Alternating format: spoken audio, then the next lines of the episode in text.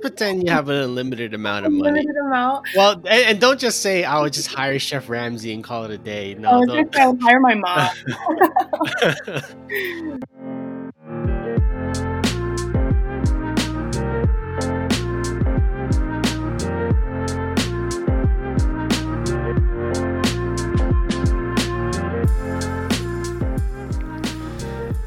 Welcome to Deep Thoughts Science and Social Justice, Episode 5. I'm your host, Pardeep, and this is an interview podcast where we take a deep dive into the struggles, triumphs, and personal stories of minorities in the sciences, arts, and public service. The goal of these interviews is to have candid, first person conversations about the role of race, gender, and socioeconomic status in politics, the sciences, and beyond. As you listen to these undocumented experiences, I hope I demonstrate the value of diversity and recognize the inequities that exist in the daily lives of minorities in this country. On this episode, we'll be talking to Tintain Trinh. Tintain recently graduated with a Master of Biology from the University of Central Florida. Prior to this, she earned her bachelor's with a double major in biology and neuroscience from Wesleyan University in her free time, she likes to paint, box, rock climb, and hike, and also plays a mean game of bananagrams. She wants to use her creativity, love for science, and humor to communicate ideas in a more fun, engaging, and accessible way. Tintain, I'm so happy you're here. Thank you so much. awesome. Well, thank you very much for having me. And on this episode, we'll be talking about food. Yes, food, F O O D. And I can promise you at the end of this, you will be hungry and starving for some delicious ethnic East and South Asian food, some spicy goodness, and some curry. So let's talk about food. And, you know, Tintain told me a story once about, and, and we're going to sort of expand on this uh, during this podcast. But she told me this hilarious at the same time kind of like sad but hilarious story about food and her relationship with food. And you know what it's like you you know uh, the culture of food in in the household of a person of color and then moving from there into into universe into a university setting where now you have a practically unlimited amount of food americanized food food that's not prepared by by mama anymore or papa anymore, but food that's kind of sort of uh, uh, cookie cutter, I guess, of Americanized styles of food, and what this does to the sort of mindset of a person of color entering a university setting when you go to your dining hall and you don't see a you don't see a piece of food from where your family's from. So if I go to you know like i so so if i go to my university uh you know dining hall and i see pizza and burgers and ice cream and all this other kind of stuff but i don't see rice i don't see curry i don't see you know uh uh, uh like roti or something like that. It makes me it, it, it contributes to the feeling of being isolated where not only you as a person of color are there less people that look like you but there's also no food that you're used to either. And this is sometimes compounded by the fact that your department or your lab has lunch every week where they have like these entire spreads of food that cost hundreds of dollars. And then all this food often going to waste when it's not eating. So the focus of this episode is going to be what it's uh, what is uh, our relationship with food as people of color and how how have we adapted to a university setting uh, where there's a practically unlimited number of food, a limited amount of food, um, less so ethnic food that we're used to. So, Tintain, why don't you let me know um, what is your relationship with food, and what is your family's relationship with food, and how has this experience sort of informed your informed your thinking about food in a university setting or in a more professional setting? Yeah, thank you. So, um, yeah, food is, I have a very interesting but weird relationship with food, I would say. Um, I know, like, growing up, I think that every, you know, every person of color can attest to this, where, you know, like, having um, food that came from a different culture, like, that was weird, right? Like, growing up um, in grade school, where, you know, you go to school, and if you brought like, you know, something that your mom packed and uh, you brought it and it was like really strange to all those elementary school kids, you know, it would be, it wouldn't be cool. It wouldn't be weird, or it would be weird. Mm-hmm. But then, um, you know, as you grow into like middle school, more high school, so like, I felt, I don't know why it changed in a way, but it was just like, food was like ethnic food was something that like people thought was like kind of cool um, as you grew older, and I'm not sure where that shift really came. Um, and then, um, yeah, but it was just like growing up, it was just always, it was always something that made you very different alongside like your looks and everything else. Um, and then um, in college, but it was something that I never really learned to appreciate until it was like college and grad school, where honestly, like food was something that I definitely took for granted growing up. Um, food was something that, you know, was always around and my parents always made sure I had the privilege of always having food around, you know, growing up.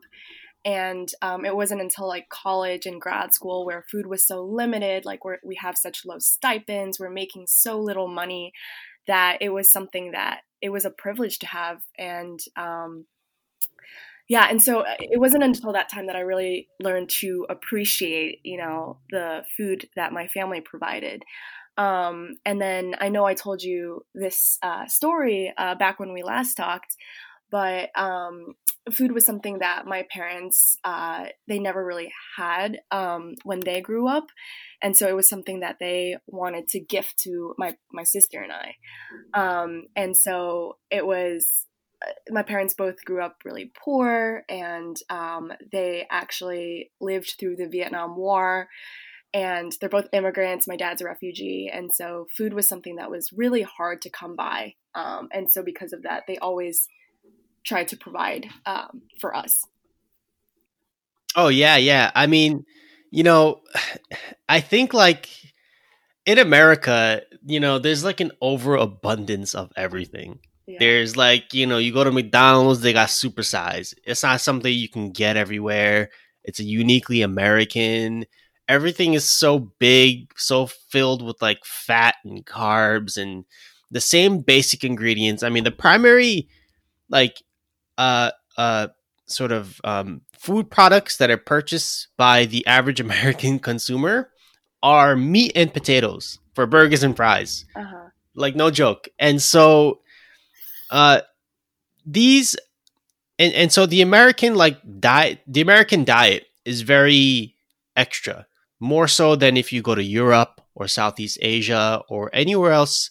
Not anywhere, but like Europe or or Asia or these other parts of the world, they have a different relationship with food where you know the portions are smaller there's there's less meat maybe focused on carbs and rice things are locally grown uh, where where you know in some of the in some parts of the world like in those bordering nations around like you know china and india like so like nepal or like or or um but, but, but uh, villages like uh, near and around nepal like that part of the world has on average some of the longest lifespans people mm-hmm. are living in in well into their hundreds 105 106 years old while at the same time you go to these communities they're not rich they're not they don't live in big expensive skyscrapers. They live in small villages with their family.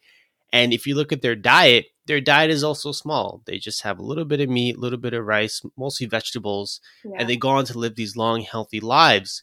So, you know, when you describe your your you know your your your your your dad being a refugee in the Vietnam War, could you expand on that a little bit on the types of food he ate, uh, uh, and and what were the circumstances for that food? Uh, was it like what was his diet like as a, as a refugee, and uh, how is this um, sort of um, uh, what how, how, does this differ from say the average meal you can get today uh, around wherever you're from? Can you describe the kinds of meals that he had as a refugee and maybe how this inspired his food culture? Yeah, of course. Um, so my dad, he you know, he fought in the war um, in the Navy on the South Vietnam side, and then um, after the fall of Saigon and um, the northern Vietnam took over, um, he actually ended up being forced into a re-education camp. Um, and he was in there. I think he told me he had two times where he was in there. I think one was like three years, and then one time was for two years. And he always told me these um, like horror stories of what little food he ate, um, just the circumstances. Um, and he he was saying how with food they were given like a ration, a, an amount of a small amount of food, and it was like a small amount of rice. And he would tell me about how he um, these this rice was like full of worms all the time. I don't know if they added it on purpose or it was just in the rice, but he had to add water to be able to remove this uh, the worms and then eat the rice. Um, and so it was just very awful conditions. He also told me about how they would like um, set out traps to to get some of the animals for food because um, they did have to work. They did a lot of manual labor outside um, and so they would have the time to be able to trap animals and then um, he also told me like i mean this has nothing to do with food but just like the awful conditions of like you know you would have like limited amount of water to shower uh, and you know like they would give you like three buckets every few days and they would count it for you and if you went out of turn you wouldn't be able to finish your shower so like stuff like hmm. that hmm. but anyways um it was also so my family also grew up very poor during the war and it was when my dad learned how to garden, he taught himself. He read some books, and that was how he learned how to garden. And um, I think right now, even as we're, um, uh, or uh, after he moved to America, he was able to, you know, bring that those gardening skills with him. And so it's it's um, it's really lovely here because now he's you know he's growing all the vegetables, growing like cucumbers and these nice gourds and eggplant and all this for our garden. And then my mom will he'll just bring them in and then my mom will cook us like nice meals from that. And it's it's something that's I definitely took for granted and it's something that's so wonderful, but it was bred from something that was like so like traumatic, you know. Um, but yeah, so I think that from having these experiment experiences of like starving, um, and not having food, it was like something that influenced his way of uh, uh, bringing us up, where you know everything had to be abundant uh, in food. Um, so yeah.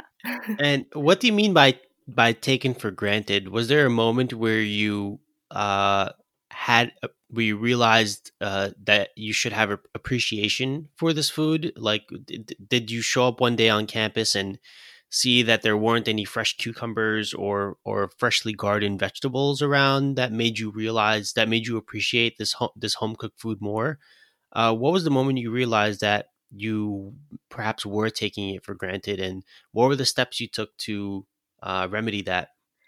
Yeah, um, I think that's a good question. So I don't know the exact moment, but I would say definitely during um, during college um, and grad school, like not having that much food, I definitely appreciated a lot more.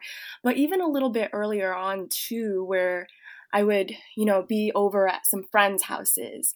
And it was interesting just kind of seeing um, like parents who, you know, they did make a lot of money, but they really didn't really put that much love in like creating like the meal and like making sure that like my friends were just very full in abundance of food where um, yeah, it wasn't like I didn't they didn't have that same relationship with food and it didn't have to do anything with money, I don't think. And so it was during that time that I was like, wow, my mom like puts so much love, my dad puts so much love in the garden and like this is something that I should really appreciate. Um, so I guess it was like earlier on um, but then it like amplified more so when I was a little bit more hungry. Uh, I got you. So, are you saying that like the the the I guess the school setting, like the food wasn't abundant? Is it- yeah, I would say more so in. Um, well, the thing was with undergrad, we were really privileged privileged in that we had a meal plan, and so you could use those those meals to um, to. Um, uh, so actually, it was in undergrad where like it felt like if you still had meals on your card, like you're fine. But I guess it was grad school. Um, you know, we had such a small stipend. Um, I think we were paid, master students were paid 13K a year, and um, PhDs, I think, is like 20K. And so um, food wasn't something that you would always prioritize if like you had to like make rent and you had to pay for car insurance, you had to pay for gas, you know.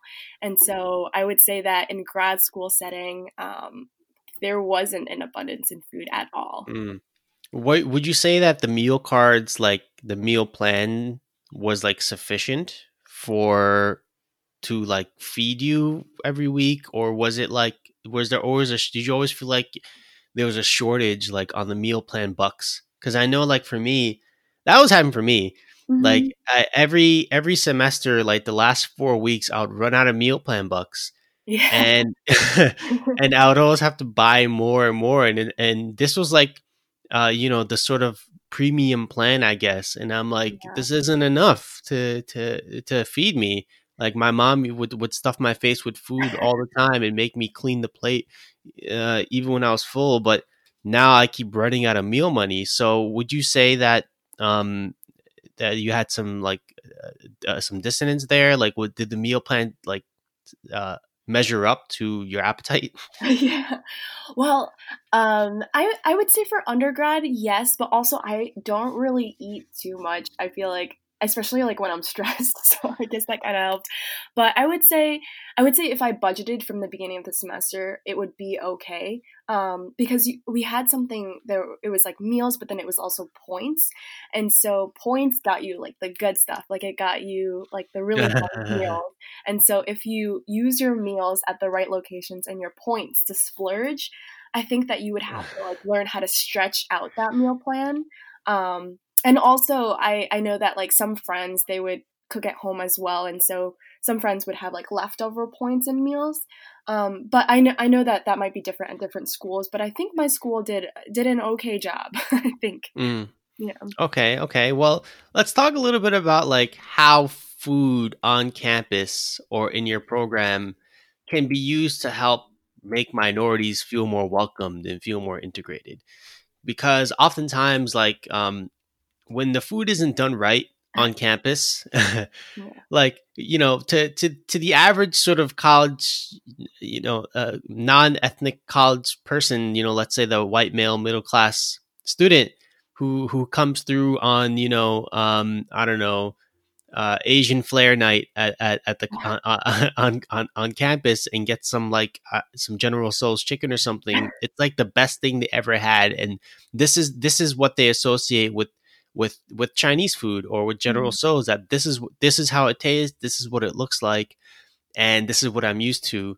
But then I don't know, uh, the the person, the exchange student from China comes through and tries it, and he's like, "What is this garbage?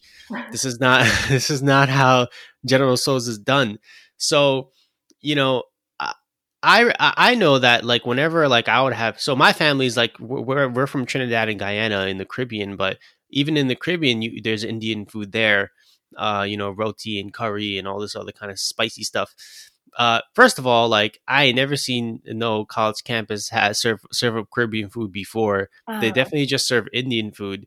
But even when I would have that, it would be like so plain and so like bare, so sterile. You know, like yeah. really bare bones, mm-hmm. where it's like it's unrecognizable for me at least. So, you know, how my question to you is like, how can we, how can uh, college campuses like uh, help minorities feel more welcome and integrated with their food? Uh, yes, they have like certain Asian flair or Italian nights on campus, but I I feel like that that's not enough. Like the food is still like lacking a lot. So, do you feel like the ethnic food on campus is done right? It, uh, that it, does it justice? And uh, uh, yes or no, and you can expand. Uh, you could expand on that. Do you, do you think the food is done right? Ethnic food is done right on campus?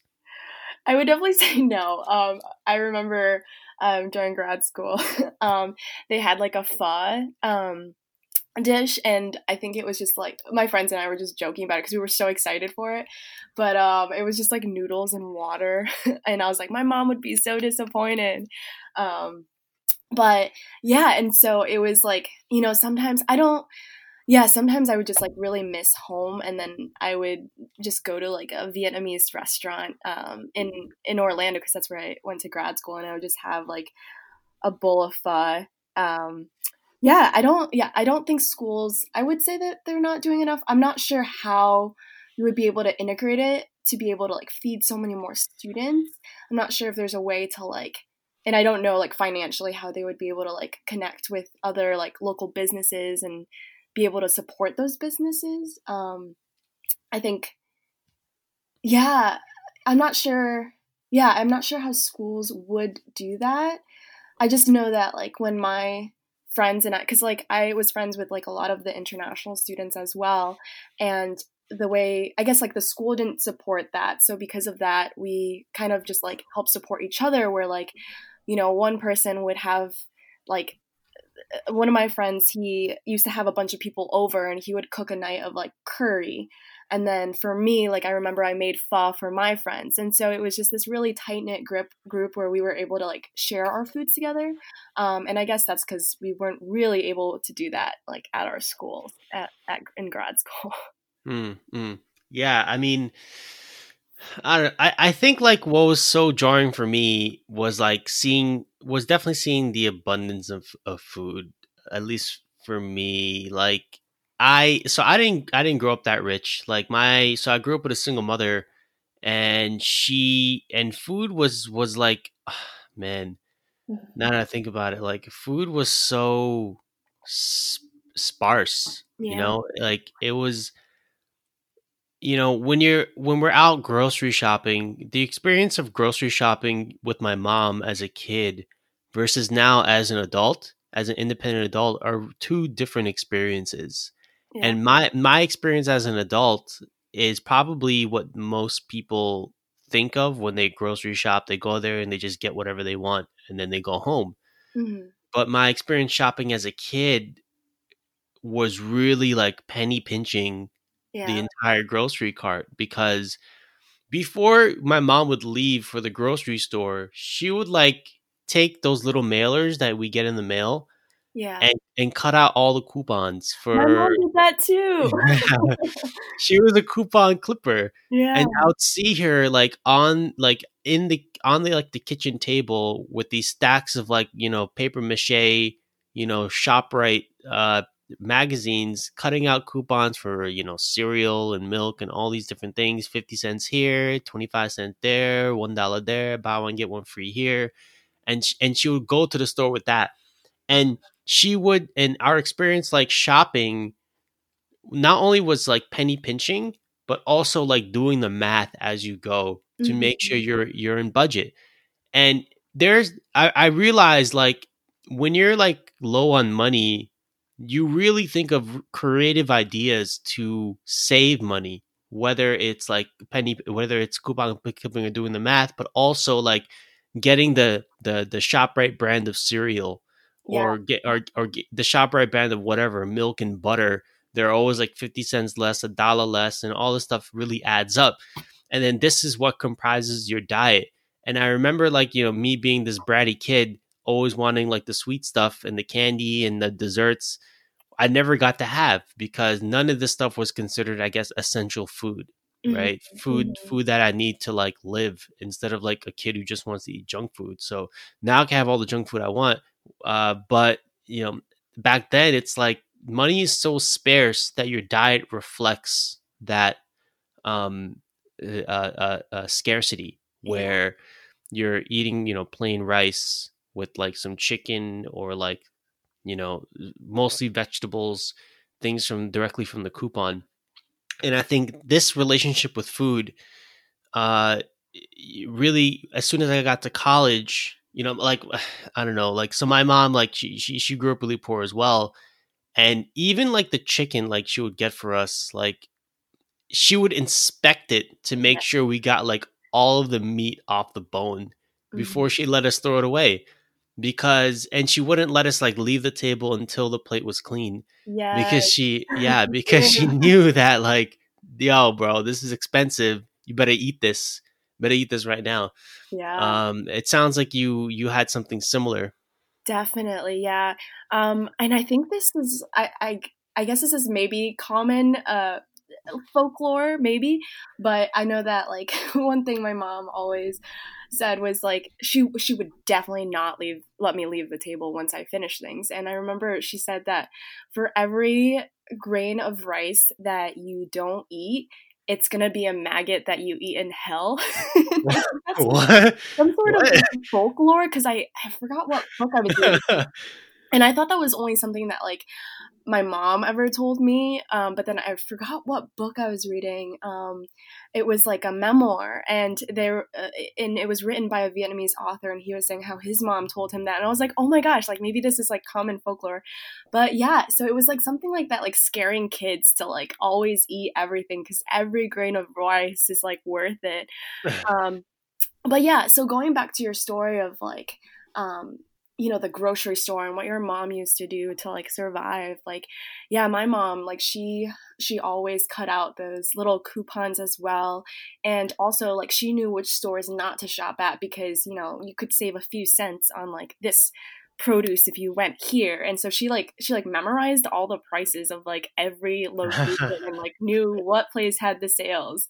Um but it was really interesting because i like i maybe it was more you know apparent when you grew up but i know that for me like it was something that you know i knew she did these things and i thought it was normal but i didn't realize that like um i guess i was just like very naive and i just didn't realize that like i thought this is what everyone did like this is what everyone's parents did Mhm, you mhm. know and so like growing up now like looking back you know you kind of you kind of feel that and you know you find you kind of feel guilty in a way too um but you're very thankful um so yeah Yeah, and it's like like she had so many coupons that when we get to the cashier, the cashier would give us weird looks. yeah And like it got to a point where she was using the maximum amount of coupons you can use at one time. And even then she would like hack the system and say, okay, I'll pay for half the groceries with these set of coupons. I'll pay for that and then start over and then I'll pay for the other half and use the other half of yeah yeah coupon. yeah and you know i think like um you know i mean i i definitely uh, uh, learned to appreciate uh, even now like when i eat a plate of food and i know i'm not going to finish it i can hear my mom's voice in my head saying finish your food finish your food? Like she's somewhere nearby. If she sees me like not finishing this plate even though she's not around um she would still find a way to get me for it. But yeah you know, she would she she would tell me like, okay, for everything you don't eat, you know, there's like a starving kid somewhere in the world who will Yeah. like kill to have this little piece of like vegetable here, so you better eat it. And and she would just put me on this guilt trip, this Oh, crazy guilt trip. And you rather yeah, she, or the maggots? I don't know. Which one's better? Uh, I, you know, they they do whatever they have to do to like get that plate clean.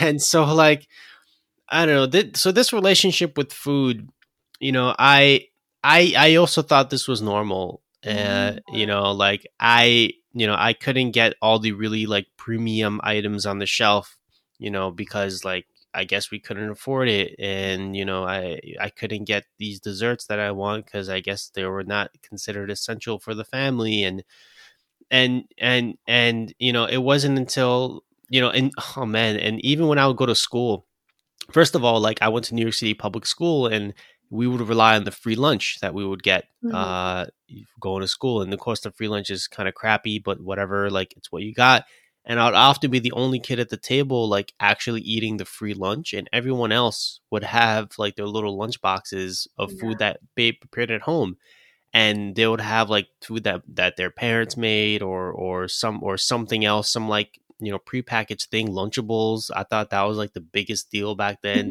Lunch, lunchables were like yo like the, if you if you were the kid at the table with lunchables you were like the coolest kid during lunchtime and you know i'd be the one eating the public the the, the public school food and and like anytime i would see like another kid with that item in the grocery store that i wanted like the fruit roll-ups or like i don't know the the the the candy or something that i want and i see them bust it out i felt so bad because i wanted it so badly at the grocery store but we just couldn't afford it yeah. and but for everyone else, it seems to be something so trivial that mm-hmm. they can mm-hmm. just get it whenever they want and just bring it to lunch and it's no big deal. Yeah. And this is this is as I got older, this is when I started to realize like wow, you know, this this is like socioeconomic disparity going on right here. Right here at the lunch table is a little microcosm of uh, it's a little microcosm of you know food disparity yeah. right there and um wow and, and i'm just realizing this now but um and you know once i got to college it was like a food everywhere all the time unlimited all you want and that was like a big um real that was like a kind of a jaw drop moment for me that there was all this food all the time and i can eat whenever i want mm-hmm. um uh, and it definitely had that freshman 15 follow up. So, uh, yeah, you know, I got really it happens to everyone. I got a big bone from that. But uh, so, can can you talk a little bit about um, you know, uh, when so when you when you when you got to campus and and you saw you know all this food, do you did you ever feel like um, I mean, so so how's how is your how's your relationship with food now? Like as an adult who can, you know, buy all the food you want, do you find yourself like adhering to those old school practices back home? Uh, where you know, do you have your own garden? Do you get your own, you know, vegetables and cucumbers, or are have you sort of adopted a, a sort of different kind of Americanized diet, and um, or have you adhered to like your old school diet from when you were from when you were back home? Yeah. Um, so my relationship with food right now, it's it's interesting because you're asking me right after grad school. So it was like after learning how to budget and like, you know, just being really like um, good with like keeping leftovers and stuff. But right now, I mean, right now I would say, you know, after graduating, I still I'm still scraping for money just because I'm in that weird in between phase. It's currently Corona right now. Mm. Um, and so I'm actually working I actually just landed a position um, as adjunct, um, which I'm not going to start until January, which I'm really excited about. But right mm, now, I'm just congrats. working like, thank you. I'm just working some um, rest, like I'm working two restaurant jobs right now, and I'm doing just like some freelancing. Um, but it's actually still not making a lot of money, and so right now, I'm actually, I'm still, I'm still in that scraping phase. Um, still, uh, you know, going to the right stores to buy the cheap food. Um, so I would say right now, even though I am an adult, like it still carries over. Um, yeah.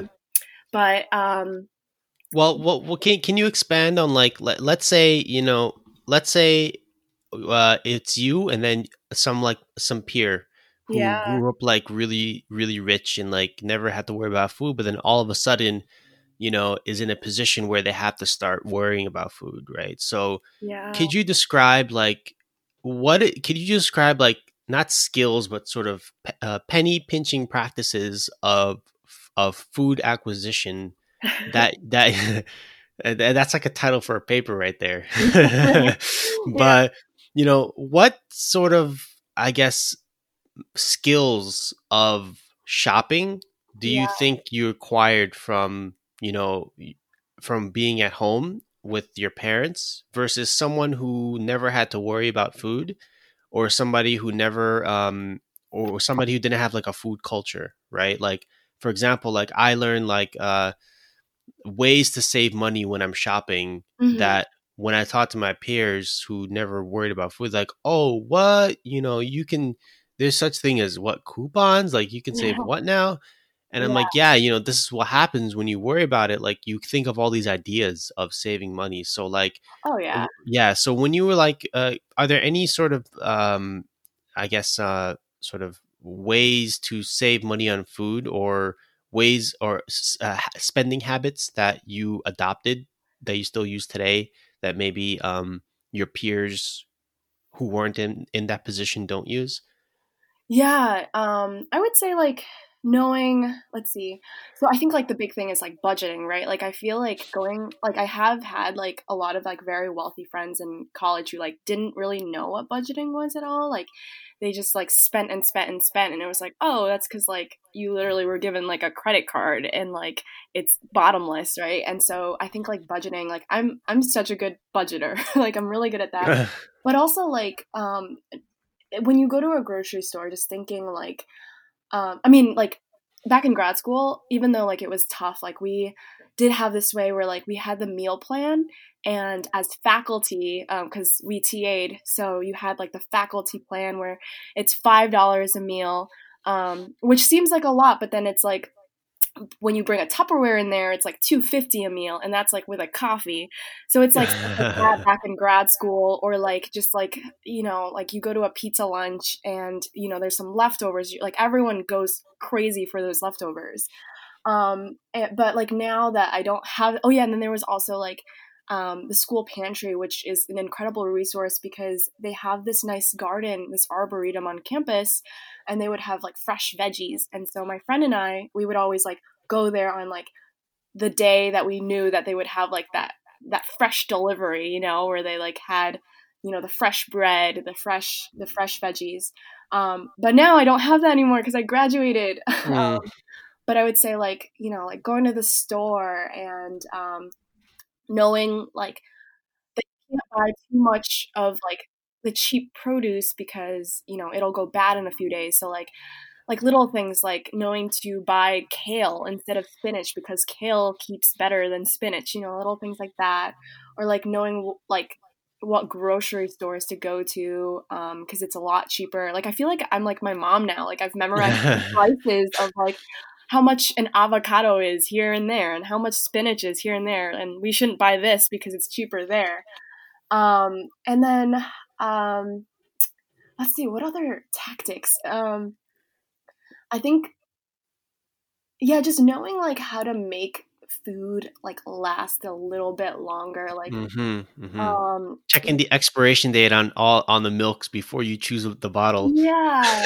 Taking the one that's like two weeks uh younger than the other bottles so it can last longer. Like knowing like what foods keep longer and like what foods can you stretch a little bit longer so like with a rice packet like rice is a little bit cheaper so you can like kind of stretch that for a few days um, stuff like that and then i know you asked about the garden um, i actually tried to do a garden in quarantine and i got like a bunch of seedlings and nice. three snap peas but then they all died so i only Aww. got three peas to harvest this season. Aww. So I'm not well, like dad in that. In that yeah, I I can't say I have a green thumb for for gardening. Unfortunately. Yeah. You know. maybe one day. maybe one day. Uh, so you know, I um, let, let, let's talk a little bit about um, you know, uh, you know, let's talk a little bit about food and food and health mm-hmm. you know, and how you know people who who can't really af- afford a, a, decent meal have to also have the consequences of the health effects thereafter, right? Yeah. While though while those people and, and, these people who you know can't afford to have like a, an organic you know first class meal uh these people have to, uh, uh, these people are you know poor and from poor poor sort of socioeconomic uh, backgrounds where you can only afford to eat what you can afford yeah. and and the the result is you know different health differential health outcomes you know uh, prone to heart disease uh, prone to you know high blood pressure cardiovascular disease and you know while those individuals who uh, you know can't who who can't afford decent meals fresh and and healthy or even a dietitian to help you determine what to eat you know they they're they're they're they're less prone to these to these diseases so mm-hmm. you know okay, let's talk about like um you know when when you get to campus and all of a sudden you have all of this food uh you know how how your sort of food culture like reacts to that like so for me like um i remember uh you know entering campus and seeing all this food and just like mouth watering over everything. Yes. Seeing like this buffet of food, like I don't know what to eat first. You're telling me like I can have more, like unlimited, like this is crazy. And but I, I would, but at the same time, like I would be the one like overreact reacting to food, Yeah. trying not to look hungry around my peers, uh, peers who who this is normal for. It sort of reminded me of the old days, you know, being back at the at the school uh, uh, lunch table all over again, but now as an adult, where I can eat the same food as them, but I just look a lot hungrier, and you know, uh, so, and trying to sort of take food home as well without getting like without getting without getting weird looks. Like I remember, um, you know, my mom would whenever we would go to a buffet, you know, whenever you know, because buffets you're not allowed to take the food home. You know, it's like, but she would like sneak it away. Like she would like pack some chicken wings into like some napkins and put it in her purse and stuff, and and and you know, I, I guess that was normal. That's what you would do, and then on campus there's some campus buildings that i guess don't uh, it depends on the eatery but they don't allow you to take the food but i would anyway and Uh-huh. i'll get like weird looks like what are you like a hobo or something like taking the food to stow away Mhm. so like eh, that that was like kind of new for me where um i had to adjust to like a different kind of food culture so you know uh i guess my question to you is uh, did you have something similar and uh or you know if you were in charge of the campus eatery system you know how would you create that system so that it's equitable and inclusive of ethnic food? Um so because ethnic food will make people feel more inclusive and happy on campus people who are not american. So if you were in charge of the eatery there you know how would you create this kind of welcoming food environment Ooh, that's a big question. yeah yes it is I feel like, you know, I think it I think it would be great to like be able to support I, I don't know like financials like how that works, but like well let's pretend you have an unlimited amount of money amount. well and, and don't just say i would just hire chef ramsay and call it a day I no just gonna hire my mom. yeah. Um I mean, if we did have all the all the money in the world um for my eatery, I would I think like just like supporting like the small like mom and pops um like the small restaurants and maybe just like be able to, you know, cater to students and also like be able to support those businesses. I think that would be really great.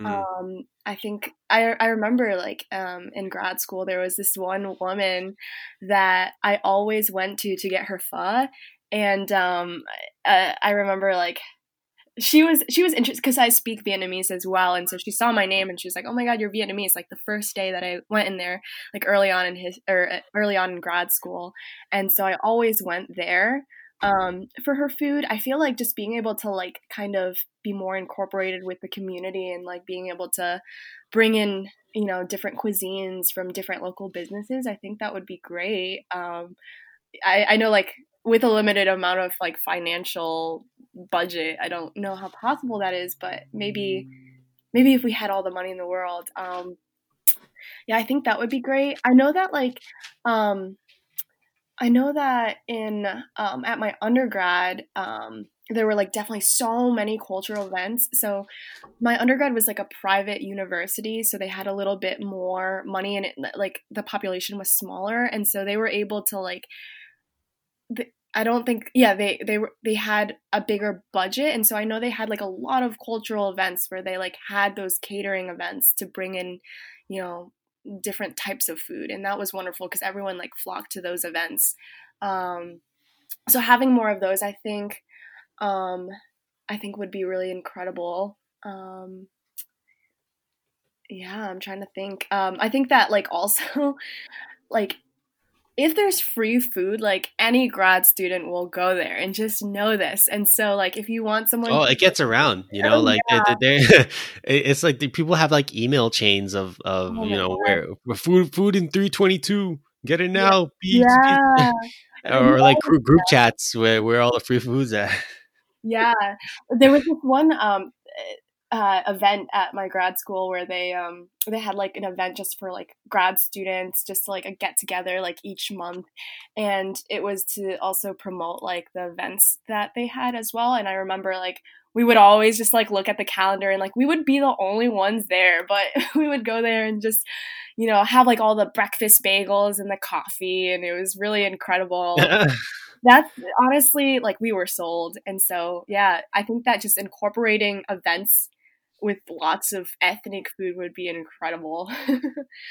yeah. Yeah. I mean, I think, I, I definitely think that this is a very sort of interesting space to uh, make campuses more uh, diverse and inclusive is mm-hmm. is through cultural integration like through food oh, yeah. and, you know and through music and through performing arts but definitely through food uh, because i feel like you know if we sort of try each other's meals we we in a way have the same experience with each other. Like you may not have been to where I'm from or have been to my neighborhood, but here's the food from my This is what we eat. And in that way you can you can experience what I what I experience and taste and we can have a conversation about it. Is it spicy? Is it salty? How does it compare to other other meals you have eaten as an American or as a foreigner or whatever? And I feel I feel like this is a way for these communities to break bread is through sharing of meals or ha- or having a you know a potluck or really authentic um, ethnic dishes. Yeah.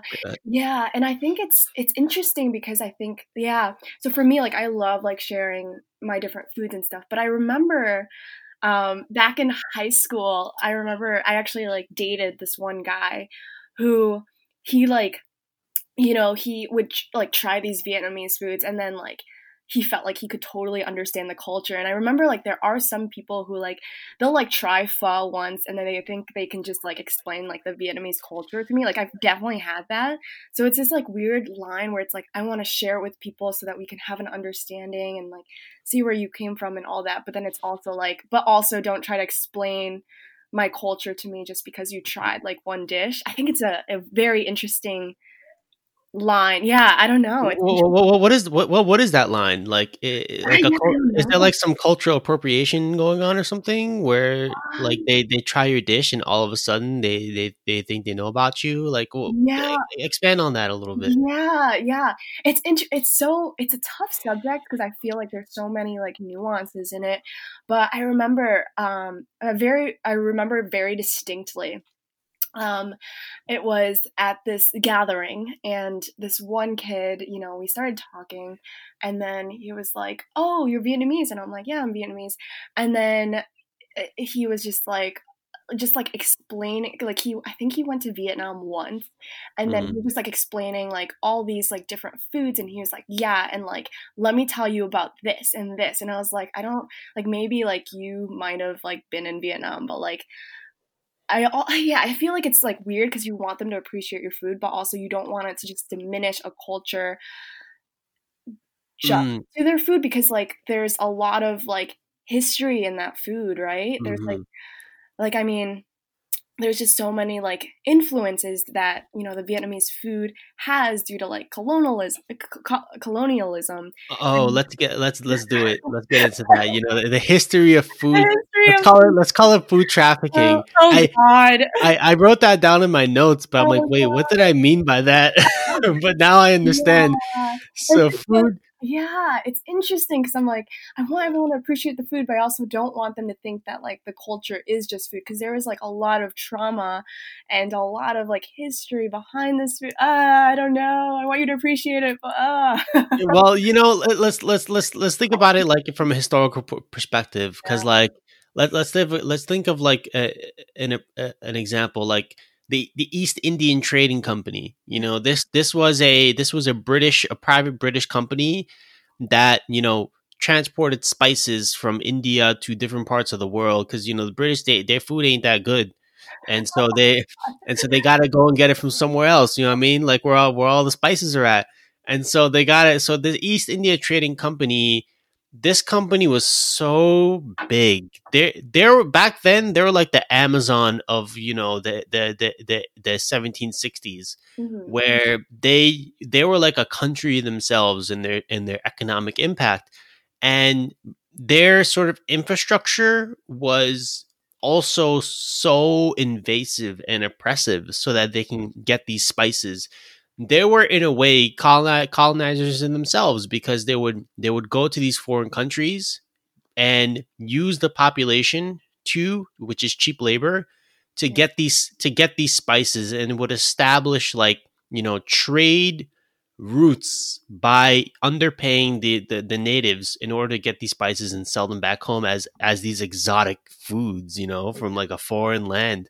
And so you know i think like when food that that travels from one place through another through a route that like that that's that's so oppressive and mm-hmm. and wrong i think is is not is not the way to go about it right? So when when somebody like if it when somebody like that comes to you and tells you that this meal is is delicious but the means in which they got it was like illeg- illegitimate i think you're on fair grounds for saying yo bro you'll know what you're saying um, but if it's through you know a more mutual breaking of bread i think that's yeah, fair. exactly. It's so tough because i'm yeah i feel like yeah i don't know. I feel like there's just so much that you have to consider right? Like what are what is this person's like intentions? Like if they're just trying to explain your culture to you just because they try to dish you're like no like that's so unreal and it's like if they're appreciating it too it's like you want them to appreciate it and that's like so, like something that you want to like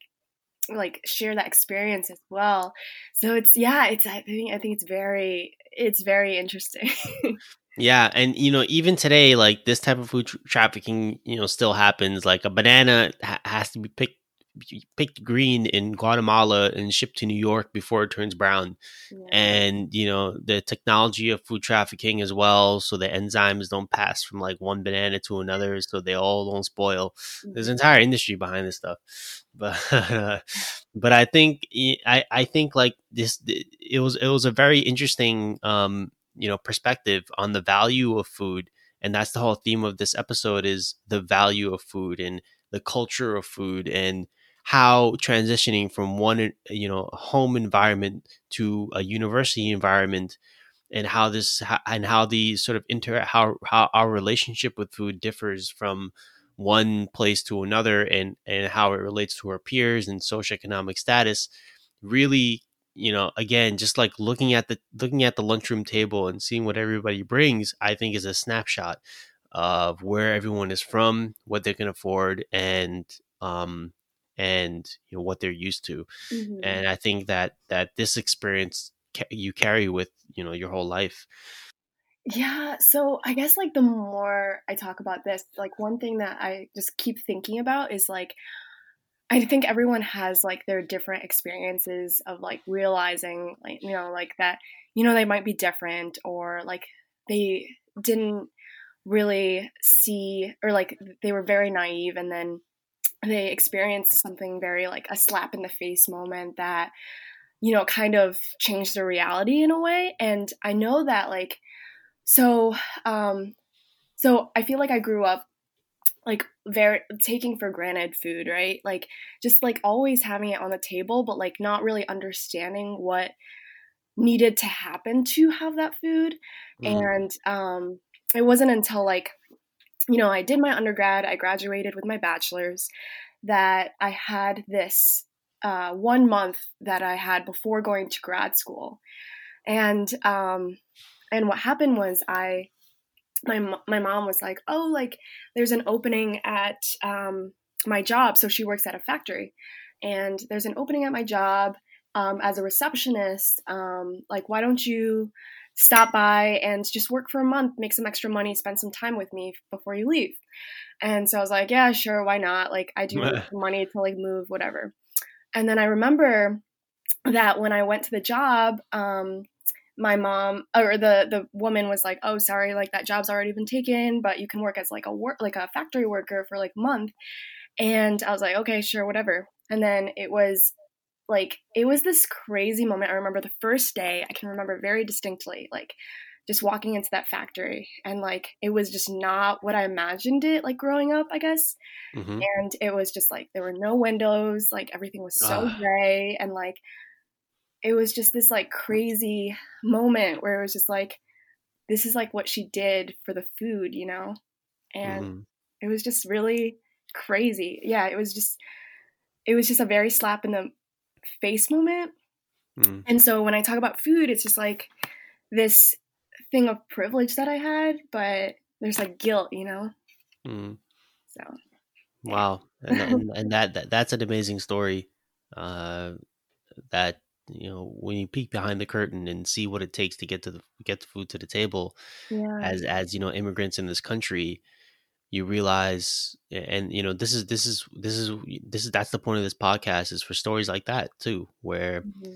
you know people don't realize that you know as an immigrant in this country somebody who who comes here and like they may not have you know they may not have a the back a, a background that allows them to live an affluent lifestyle uh anything less uh, but immigrants who who come through who maybe in their country was a doctor but now here they're not because of the laws mm-hmm. that, that prohibit them from doing so they have to work some whatever job just to get by you know the these are the kinds of values that i think um embody you know greatness right that you're able to eh, uh, build character through these experiences and all for a delicious plate yeah. of food, something that we do indeed take for granted.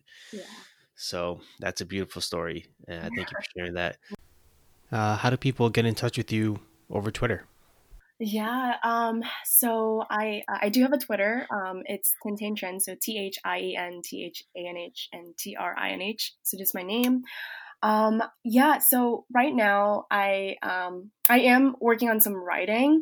Um, actually, just like the story that I just told you, I'm, I'm thinking about writing it up and trying to to yeah talk about these things that I'm like still you know thinking about a lot. Um, and so I don't have a plug for those yet, but still in the works. Um, but yeah, yeah. So. Yeah. Are you trying to publish on that or or you something know, like I don't that? know because um, so there was one piece of writing that I wrote. Um, it's with the Xylem that I uh, wrote like a few months ago, and it was just about like language barriers that you know I have with my parents and how like communicating my science is so much easier to you know a group of kids than like to my parents. And so i, I published um, i published that um, with the xylem and it's on my twitter but um, I don't know like if it's like something I want to publish or it's like a blog and I yeah, I don't I'm not sure what the purpose is yet. Yeah, so I'm still like figuring that out. okay, I mean that sounds like a a thing I'll uh, something I'd love to read. Honestly, I mean it, it, sounds like you're very good at, at putting these ideas together. These like weird, not weird, but like these intersections of, you know, uh, uh, uh, uh, these intersections of like uh, the the of, of money and food and privilege and communication in ways that I definitely don't think about these days anymore. Mm-hmm. Uh, but I really, really should. You know, I, I sort of got all these I I got like all these ideas out, you know, during my personal statements to university and yeah. to grad school and stuff. Like, and it's all down on paper, but you know, and I'm always thinking about these things, but I but I never, you know, these days I, I just don't I just don't ruminate on them as much as I should um, and I feel like you know we really need that you know somebody to to to write these things up in, in a really relatable and easy understanding way and you know the whole food story i thought was like a, an example of that i'm so happy that you shared it. Thank you. Yeah i think it's like it's tough, right? Because I feel like when you revisit these things, like you have to be really raw and you have to be ready for your emotions, and that's just tough, you know. Like tough. I feel like just I remember like just starting grad school after that factory experience, and I just remember like just really feeling that emotion, and then like just having to be like, okay, let me just put on my armor so I can like get through this, and like I don't want to be raw yet, so like let me just not think about it, you know. But sometimes you just like have to and just like process those emotions, you know? Yeah, you know, and and that's that's like one thing about this podcast that's really great is that this is a place to do to do that. Uh, it's something you can't really get a message across over Slack or over text or even amongst you know a group of scientists that that you work with every single day. Um, you know, this this podcast is meant to be a space for that. So I'm so glad that you that you shared it if at any point you have another cool story like that that you want to share, you're more than welcome to come back. I'm happy to do this again sometime. Okay, awesome. Well, thank you very much for having me. This was fun. Yeah, I was so glad to have it. Let's let's keep in touch. Awesome. Thank you. Okay, talk soon. Bye. Talk to you later. Thank you for listening to this episode of Deep Thoughts, Science, and Social Justice. I'm having a lot of fun with this podcast, so if you can, give it five stars on whatever platform you're listening on, if it's iTunes or Castbox or Spotify. I think they do ratings as well. Uh, if you want to be a guest on a future episode, email deepthoughtsinterview at gmail.com and I'll be happy to have you on. If you have a cool or interesting story that's unique to you about your circumstances, I would love to hear it. In the meantime, follow the podcast on Instagram, Deep Thoughts Podcast on Instagram. That's deep underscore thoughts underscore podcast on Instagram. I post every single day on there. Be sure to follow to keep up with all the updates. We have singers, songwriters, scientists, and public servants coming up in future episodes, act- activists as well, so be sure to stay tuned.